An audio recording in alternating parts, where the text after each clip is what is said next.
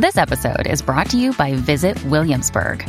In Williamsburg, Virginia, there's never too much of a good thing. Whether you're a foodie, a golfer, a history buff, a shopaholic, an outdoor enthusiast, or a thrill seeker, you'll find what you came for here and more. So ask yourself, what is it you want?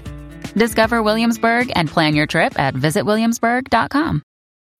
When you need mealtime inspiration, it's worth shopping Kroger, where you'll find over thirty thousand mouthwatering choices that excite your inner foodie. And no matter what tasty choice you make, you'll enjoy our everyday low prices, plus extra ways to save, like digital coupons worth over six hundred dollars each week. You can also save up to one dollar off per gallon at the pump with fuel points. More savings and more inspiring flavors make shopping Kroger worth it every time. Kroger, fresh for everyone. Fuel restrictions apply. Hello, hello. Welcome back to Peak Northwest, an outdoors and travel podcast by The Oregonian and Oregon Live, dedicated to the adventure and exploration of our beautiful Pacific Northwest. I'm Jamie Hale. And I'm Jim Ryan, and together we're taking you to some of the most beautiful and interesting destinations in our region, discussing where to go, what to do, and places to see. And today we're headed to a few of Oregon's beautiful state parks, but not actually the ones you might think. Uh, Jamie, you recently dug into some of the most recent data from uh, Oregon Parks and Recreation Department, and you put together a list that, that intrigued me, going to Oregon's least visited state parks. Yeah, you know, we're all familiar with the most visited state parks in Oregon, Silver Falls, Harris mm-hmm. Beach, Smith Rock, uh, but it's these least visited parks that are really interesting, I guess because people have largely never heard of these places before. Yeah, I mean, I've I've heard of a few of these, but Jamie, you're right. I, I don't think I know most of them, and we're going to get into the weeds of your list, but first, we're going to bring on our guest for today, Executive Director of the Oregon State Parks Foundation, Seth Miller. Seth, how are you? I'm fine, thanks. Thanks for having me. Hey, thanks for being here. Yeah. And Seth, before we get started, I think we should clarify that you don't work for the Parks Department, but you work for this Oregon State Parks Foundation. So for folks who may not know what that is or what the difference is, can you just briefly explain a little bit about what the foundation is? Sure. We are an independent five oh one c three nonprofit that was formed twenty-five years ago. This is our twenty-fifth anniversary. Our main purpose is to enhance and protect the parks and to supplement the funding of the parks. Uh, many people don't know that in Oregon, not a single penny of your state taxes go to the Oregon State Parks. You see T V ads showing that the lottery helps, and they, the lottery does provide about forty percent of the funding. But most of the rest the funding comes from the camping fees and a little bit from the day use fees. Yeah, that's, I think, a good reminder for folks, too, that when you pull up at a state park and there's a day use fee, the ones that charge them, make sure you pay it. Yeah. Make sure to support your state parks. It's a couple dollars. You know, yeah. You got to chip in. Everyone's got to do their part, right? It's really quite important because there's been an explosive use, a, a change in the day use demand of the parks in the last few years. In fact, the parks have gone from forty million visits nine years ago to fifty-two million last year, and yet the revenues haven't changed materially. And so the wear and tear on the parks has been tremendous. So your day use fees help significantly. And we can see some of those big crowds when they come to these popular parks, like we said, places like Silver Falls. And one of the things that I really like about this list of least visited parks is that they're places that people might not think to go to. And they don't always charge a day use fee, but if we can at least maybe help people come to some parks where they might not be uh, large crowds, there might not be as much wear and tear on them, that can help, you know, save the, the bigger parks some strain. So I think we should dive into the list yeah. here and take a look at what some of these least visited parks are. So we've got, I don't know, why, why don't we start, Jamie, with the, the top five, or the, if you will. The top five or the bottom five. Depending on how you want to look at it. The the five least visited parks, or park sites, I should say, because some of these aren't really like full-fledged state parks like you might think. Yeah, I mean, there's a difference here between going to Smith Rock State Park, you know, the wide, sprawling, beautiful park down in Central Oregon, and say, oh, I don't know, the Uh, Red Bridge State Wayside uh, in Northeast Oregon. Clocking Big in difference. Number four, Red Bridge State Wayside. I just picked that one off the top of the list, but I don't know. Where do we want to start here? Before we dig into that, I think we ought to talk about the technology for how the traffic counts are developed. So um, you might have noticed that uh, when you go into many of many, if not all, of the parks, there's a rubber treadle across the entrance. And uh, when you go across that treadle, it marks that you have entered the park or your vehicle has entered the park. And then the Parks Department makes an assumption for the number of people in the car on average, and then that generates the list. So uh, it's a fairly inexact, if you will, uh, technology to estimate uh, the, the visitation to the parks. And it's subject to things like people who don't drive their car into the park, people who mm. uh, park outside the park and walk in. It's also subject to things like people breaking or stealing the traffic counters. So, um, not great. So anyway, it's a it's an estimate that's a re- reasonably scientific estimate, but it's not perfect. It's as close as you can get. Yes. Yeah. And the other the other thing to point out is that with the explosive demand increase in demand for use, day use of the parks, two things have happened. One, the demand has spread out a little bit so that what they used to call the shoulder seasons, so May and September into October, uh, which used to be quiet times in the parks, are now not quiet times in the parks. Mm-hmm. And the other thing is that people are going and finding lesser used parks as a place to get away from some of the crowds. And that's what we're here to talk about today. Yeah, so here we are. Yeah. So let's jump into some of these least visited parks here. I think maybe we should just do a rundown of the, the, the bottom five. Bottom five, makes sense. So, sure. So clocking in at number five is Golden and Silver Falls State Natural Area, which is a waterfall park that is in the southern end of the Coast Range, just outside of Coos Bay. Looks really nice. I mean, I'm looking at one photo of it here, Jamie, that you took, and beautiful cascading falls, some looks like fall leaves on the ground, kind of lush greenery. Looks really nice. It's a gorgeous spot. Two major waterfalls, uh, Golden Falls and Silver Falls, as the name suggests, and a nice loop trail that connects the two of them. You can hike up to the top of one. The thing with this is that it's just so far out of the way that it takes a really long drive to get there, down some winding back roads. I know the, the friend of mine who I took with me on this trip got kind of carsick on the way, because it's just one of these trips that you really have to dedicate time and energy to get to.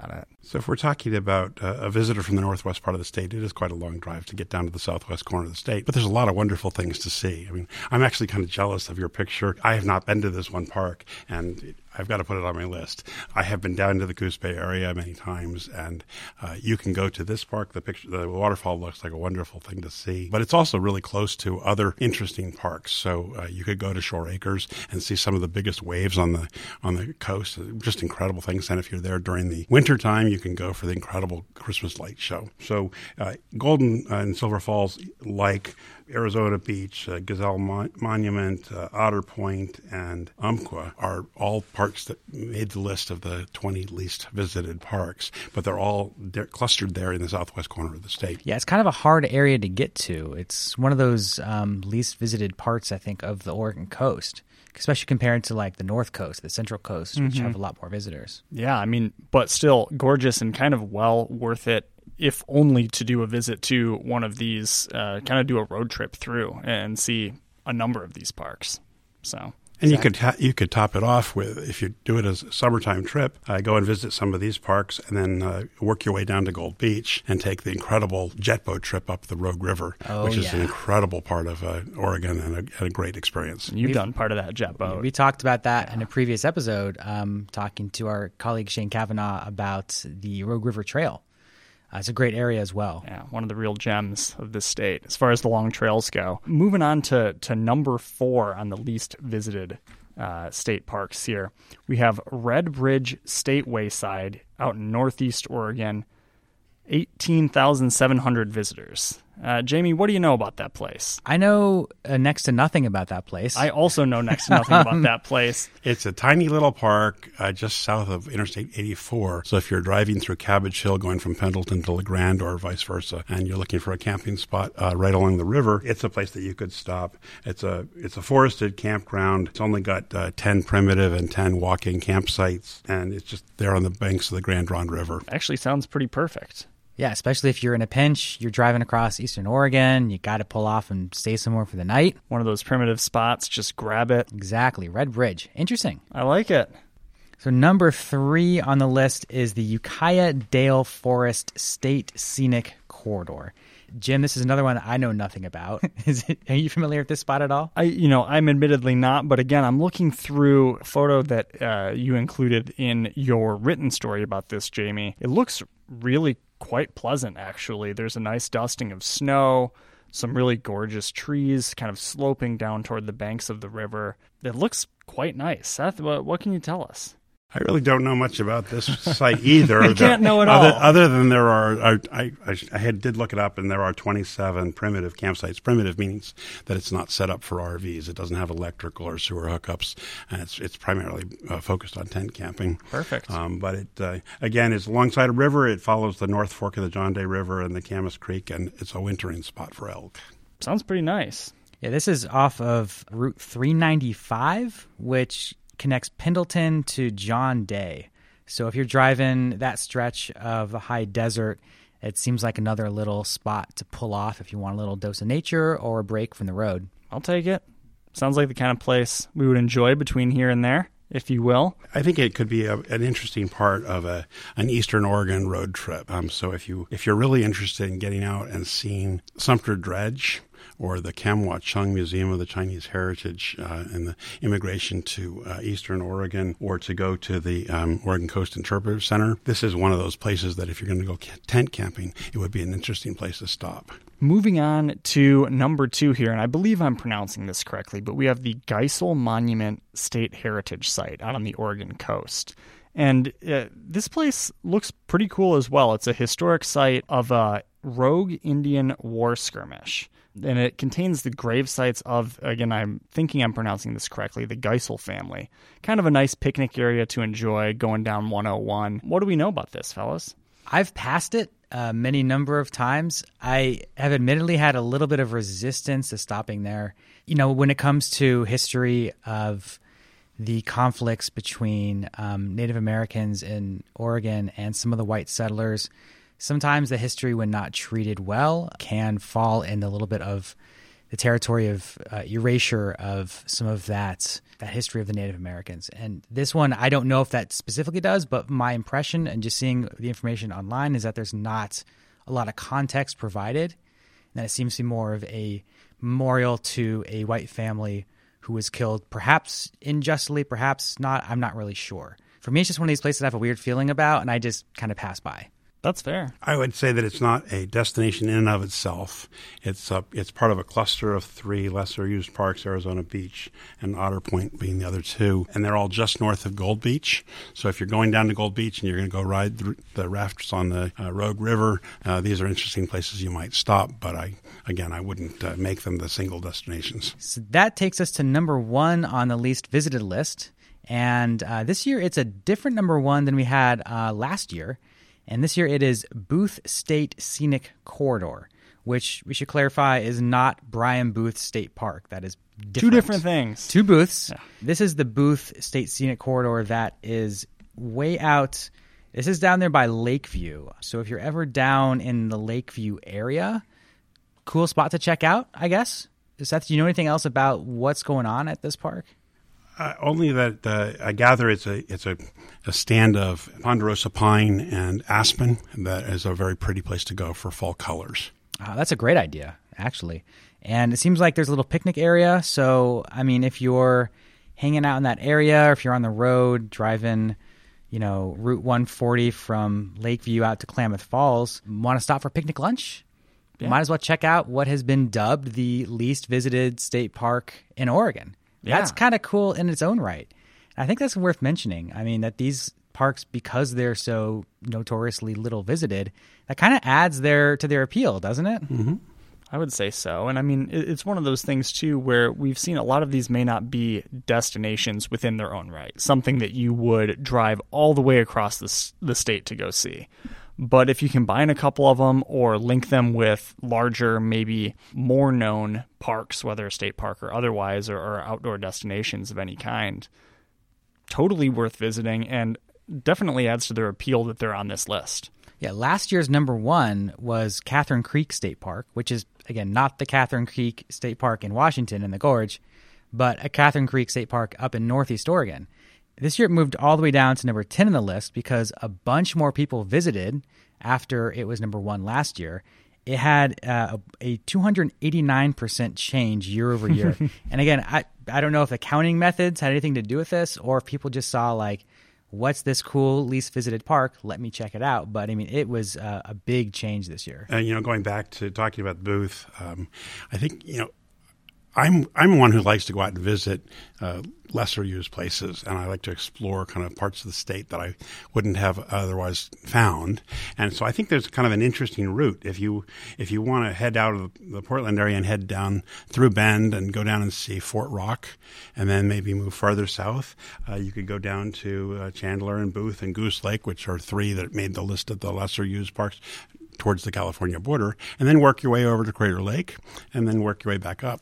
Uh, so I think that would be an interesting part of kind of central southern Oregon to go visit, and, and it's a part of the state that a lot of people don't see. Well, I think, Jamie, that pretty much covers it for our list of the five least visited state parks here in Oregon.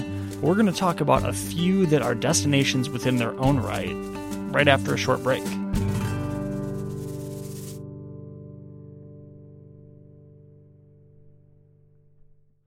All right, folks, so we're back here with Seth Miller from the Oregon State Parks Foundation talking about some of the least visited parks in our state. And Jamie, we're going to move on here to some of the parks on this list that are kind of a destination on their own. Yeah, I think there's honestly a lot on this list that are that are worth mentioning. Some of these, like we said, are little waysides with, you know, not much more than a picnic area or rustic campground. But places like Cottonwood Canyon, Arizona Beach, these are all spots that are great to go to if you want to go to somewhere specifically for that park. But before we get into that, I want to talk about, Seth, I know we mentioned that there's some reasons why the counts may change, people stealing, you know, equipment and all that. But why do you think that these parks are so little visited? If you just look at the geography of where most of these parks are. Uh, most of the le- the lesser used parks are in the southwest corner or the northeast corner of the state where the population is smaller. And so they tend to be clustered in those corners. The high population areas of the Willamette Valley and up in uh, Portland to Salem and Eugene tend to draw uh, most of the, uh, the high visitation parks. And one of the parks on this list here, number nineteen, is actually a state trail, but the Banks Vernonia State Trail. You re- referenced before we started recording that it's difficult to track down exactly how many people go through a trail because, say, there might be multiple entry points or something like that. Because it popped up on the list of the least visited parks and surprised me, I started asking questions, and people are now doing some research to find out what's going on because it doesn't make sense relative to the anecdotal evidence we see of the number of people who are going to the Banks Vernonia Trail. And a lovely trail at that. And, and I know one of the things we want to talk about kind of throughout today's show is what are some of these parks that are destinations within their own right? And I would say the Banks Vernonia Trail is one of those places that's an absolute destination. Absolutely. It's a it's a gorgeous uh, paved trail, former uh, railroad right away, and it runs through the Stubbs Stewart State Park, which is uh, one of the newest state parks. It's actually quite gorgeous, and there are uh, you can you can go hiking, you can go cycling, you can go horseback riding. Uh, there are trails through the park um, to go up there. There are cabins and there are campgrounds that you can go and visit also. So. Yeah, it's a quick drive from the Portland metro area, and you're out in the country real fast, and it's a lovely paved path. Really nice for kind of a longer day on your bike. So I enjoy it a lot.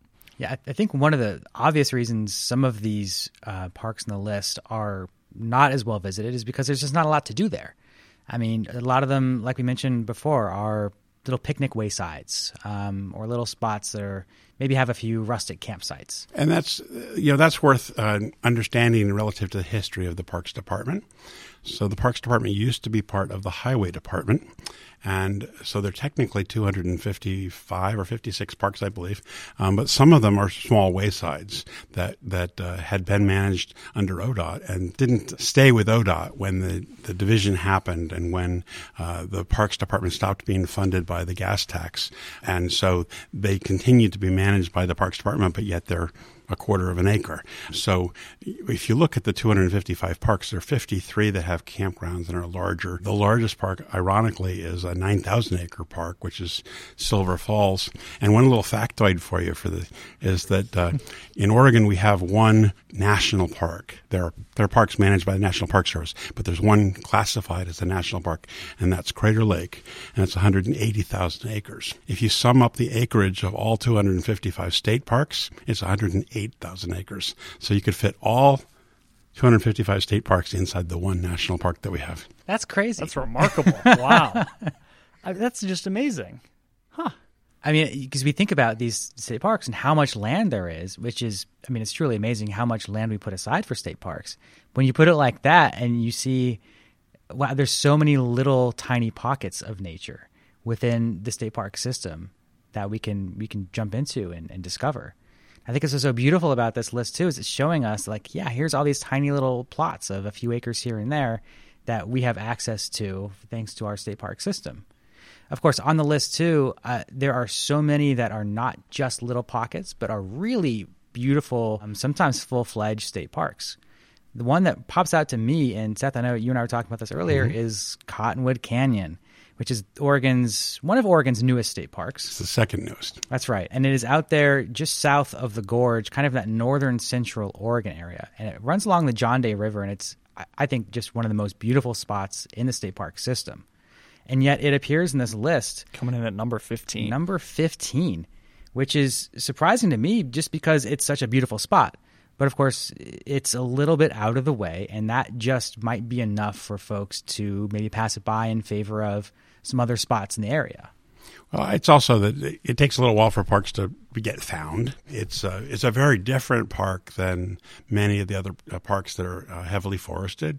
This is a uh, high desert park, and it is it is definitely out of the way. Uh, you have to go out, uh, if you're coming from Portland, you go out at, uh, Interstate eighty-four to the ninety-seven bridge, you know, which is the bridge you go take to go over into Washington to uh, Mary Hill, to the uh, Stonehenge replica, that sort of thing. This time you would go to the right and go south down to Wasco, and then work your way down to the John Day River.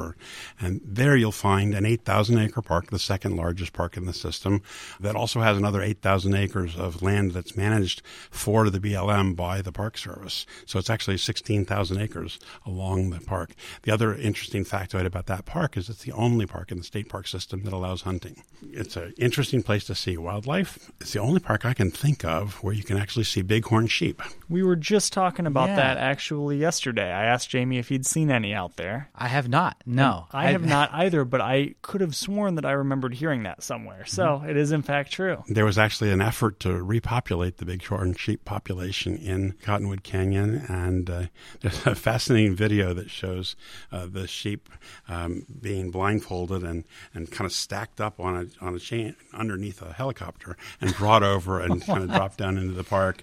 And that's kind of an amazing effort. Uh, if you actually go to Cottonwood Crossing Summer Institute's website.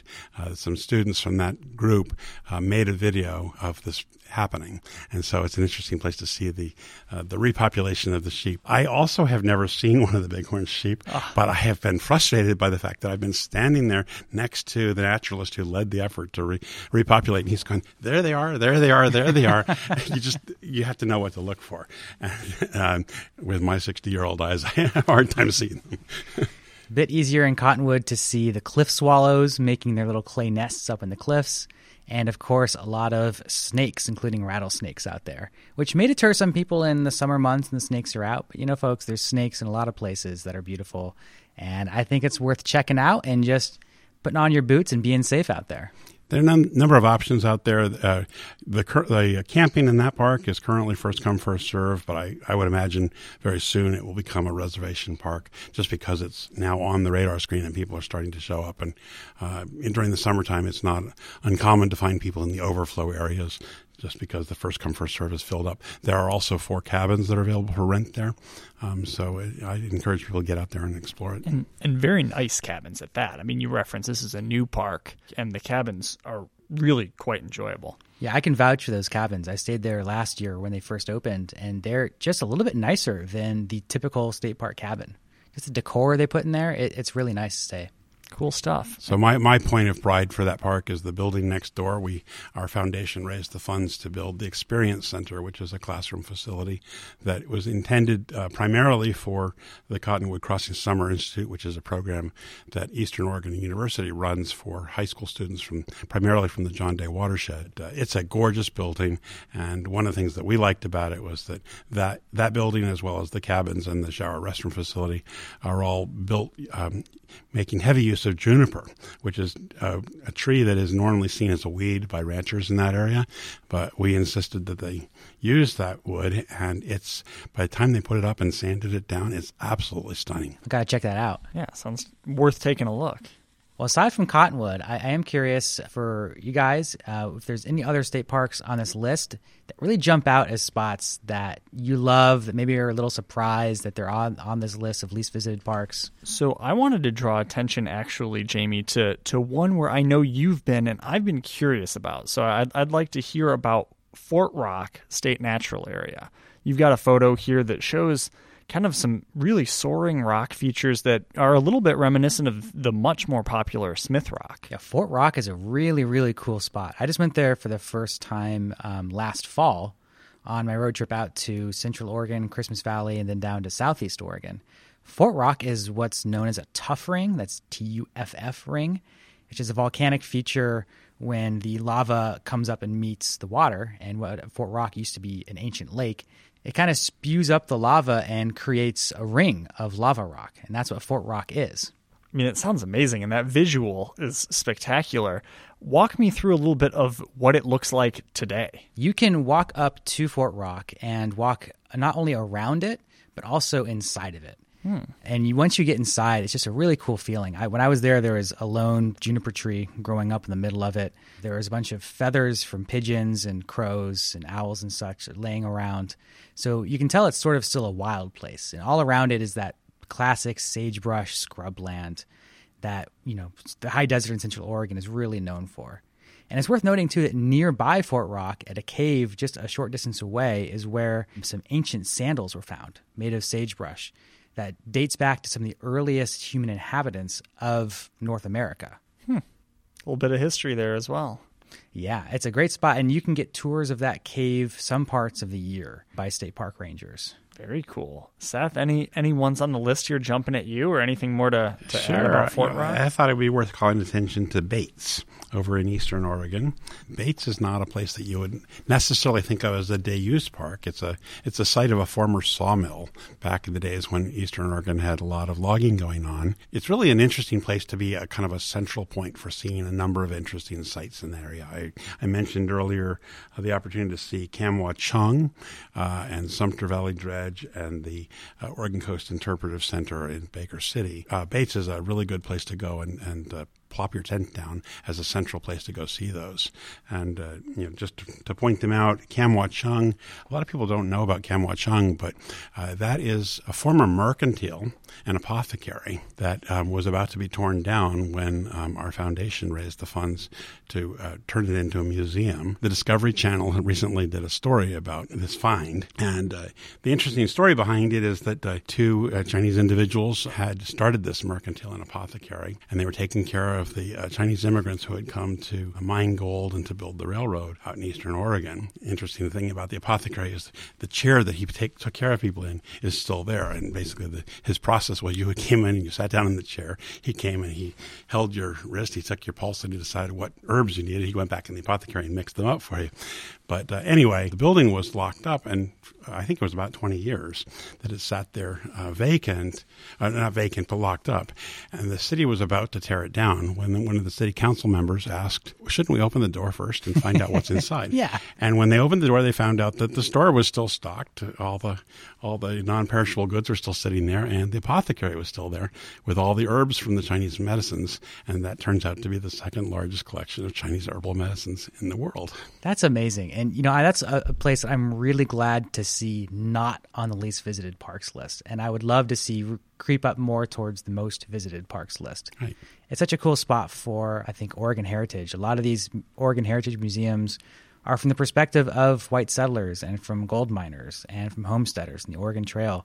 And we forget a lot about the Chinese immigrants or the Japanese immigrants or the Native Americans who were here first. And I think it's great to see places that illustrate that history and help educate us a little bit better. But on the same trip, if you stayed at Bates, you could go to the Sumter Dredge, which is, again, another thing that people don't know much about. Sumter Dredge is the last remaining gold dredge in Oregon. And uh, it's a, to me, it's an interesting thing because it's a a dredge was is basically like a, a, a scoop crane that would move through the valley, digging up the rocks, breaking them up, taking the gold out, and putting deposits behind them. And they it sat in a pond that moved with the dredge. And so uh, if you looked at from a drone and look, you'd see all the paths back and forth in the valley of where this dredge has been. And it's an interesting place to go and see. And if you're taking kids, they have an exhibit where the kids can play that they're gold mining or panning for gold. In the same trip, you could go up to the Oregon Trail Interpretive Center in uh, just north of Baker City. And uh, it's a place that my kids were actually fascinated when we could see the ruts in the rock, where you could actually see where the, the wagons from the Oregon Trail uh, came across. It's the only museum that I've ever taken my kids to when they were young. We had to drag them through the museum because they wanted to stay and watch more. What I love about that museum, too, is they have all these mannequins there representing people who came on the trail. And it's so realistic that the mannequins are like harrowed, they're like dirty, they're crying. And it shows you like, wow, yeah, these people were actually go- embarking on a really difficult journey. There's even a mannequin of a woman bearing her child, and like, oh my, it's like press a button to hear her cries.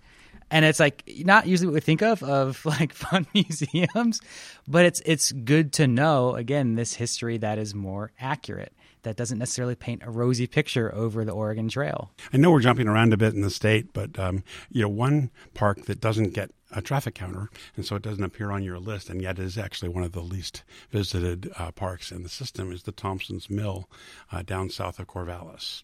And again, I'm, I'm intrigued by things that are part of Oregon's history. Uh, this is the last remaining uh, original water-powered grist mill in the state. You know, back ah. in the day, uh, the the grist mills were the gathering place for farmers. You know, people would bring their, their wheat or whatever to the mill to get it ground, and this is where people would see each other. So if you go to Thompson's Mill today, the machinery still works. It's a great place, again, for taking kids, because when you're taking the tour, they can actually turn on the machinery. They open the floodgates. The water comes rushing in. It makes the turbines turn. It makes all the, the belts and everything um, move through the mill. And that's pretty exciting. And when I took my daughter, who's now twenty-five, there, when we walked away, she said, "That's the way to learn, Dad."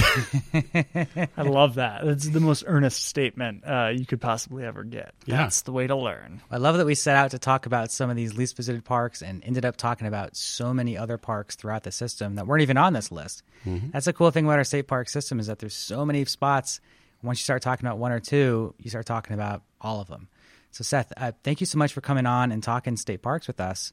Um, before you go, is there anything else you wanted to mention about these least visited parks or the State Parks Foundation? We have some news about the foundation, which is that we're in the process of rebranding our organization. Uh, so instead of calling ourselves Oregon State Parks Foundation, we'll be called Oregon Parks Forever. And we are expanding our mission to include all public lands, you know, federal, state, local, and tribal lands around the state. And we're also turning our attention to the massive problem of deferred maintenance in parks. This is a national issue. The National Park Service has said that they have a twelve billion dollars backlog in deferred maintenance. The Forest Service has said they have a five billion dollars backlog in deferred maintenance.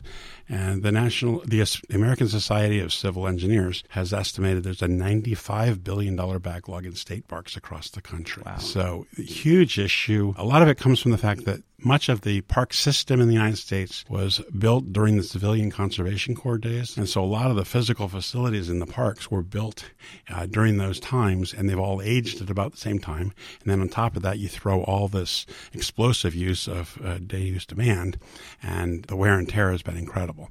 And so while our foundation has historically done things like funded the building of the new Experience Center at Cottonwood Canyon, we are turning our attention to restoration efforts and trying to include increase uh, stewardship efforts to go in and, and uh, fix up some of these facilities, uh, take care of what we already have, and also to bring a spotlight onto the problem of deferred maintenance. Well, good luck with that transition, and thank you again for uh, taking the time to come on the podcast today. Thank you for inviting me. Thanks, Seth. I think I learned a thing or two and really enjoyed our conversation. So, Jamie, kind of moving forward here, we're going to end things the way we always do, talking a little bit about what we've got going on next. And Jim, I think I want to hear not about what you're doing next, but about what you just did, because we have a new Peak Northwest video out. Why don't you tell us a little bit about what's going on with that? Yeah, the long and short of it is uh, my partner, Brooke, and I, along with Brooke Herbert, different Brooke, a second Brooke. The two Brooks. Uh, the two Brooks, Brooks squared, went to a fire lookout in the Mount Hood National Forest. Ooh. My Brooke and I were on skis. Brooke Herbert was uh, able to just walk along a groomed trail. We stayed the night in this absolutely gorgeous fire lookout. Had an amazing sunrise in the morning. We're able to see Mount Hood. Uh, it was everything you could ever want. Uh, that sounds amazing, Jim. Yeah. Folks, check out the video. It is a good one, as always. Yeah, everything you could ever want in a fire lookout experience. We got it. It, it was really fun. Jamie, how about you? What's going on? Well, I don't know if you recall, in a couple episodes ago, we were talking about Coast Range waterfalls, and I mentioned that I had to go back to that area to get some waterfalls that I hadn't been to, and so that's what I'm doing. All right. I planned an overnighter to go back and hit up six waterfalls I did not get to, um, and I'm going to just pair that with a little overnight trip to Astoria. Do a little fish and chips, maybe try another drive-in burger, and check out some of those dark beers at Fort George Brewing for their stout month. All right. I like that. Well, Jamie, I want to make sure we hear a little bit more about that in a future episode of the podcast. But for now, I think it's probably about time we say goodbye. I think that's probably right, Jim. Yeah. yeah. You can subscribe to Peak Northwest wherever you get your podcasts. Watch our videos on the Oregonian's YouTube channel. And, of course, follow us on Instagram at Peak Northwest. This episode of the podcast was produced by me, Jim Ryan, alongside Jamie Hale and Brooke Herbert. Many thanks, of course, to our guest, Seth Miller from the Oregon State Parks Foundation. Stay safe and happy travels, everyone. Until next time, we leave you with this ten seconds of Zen.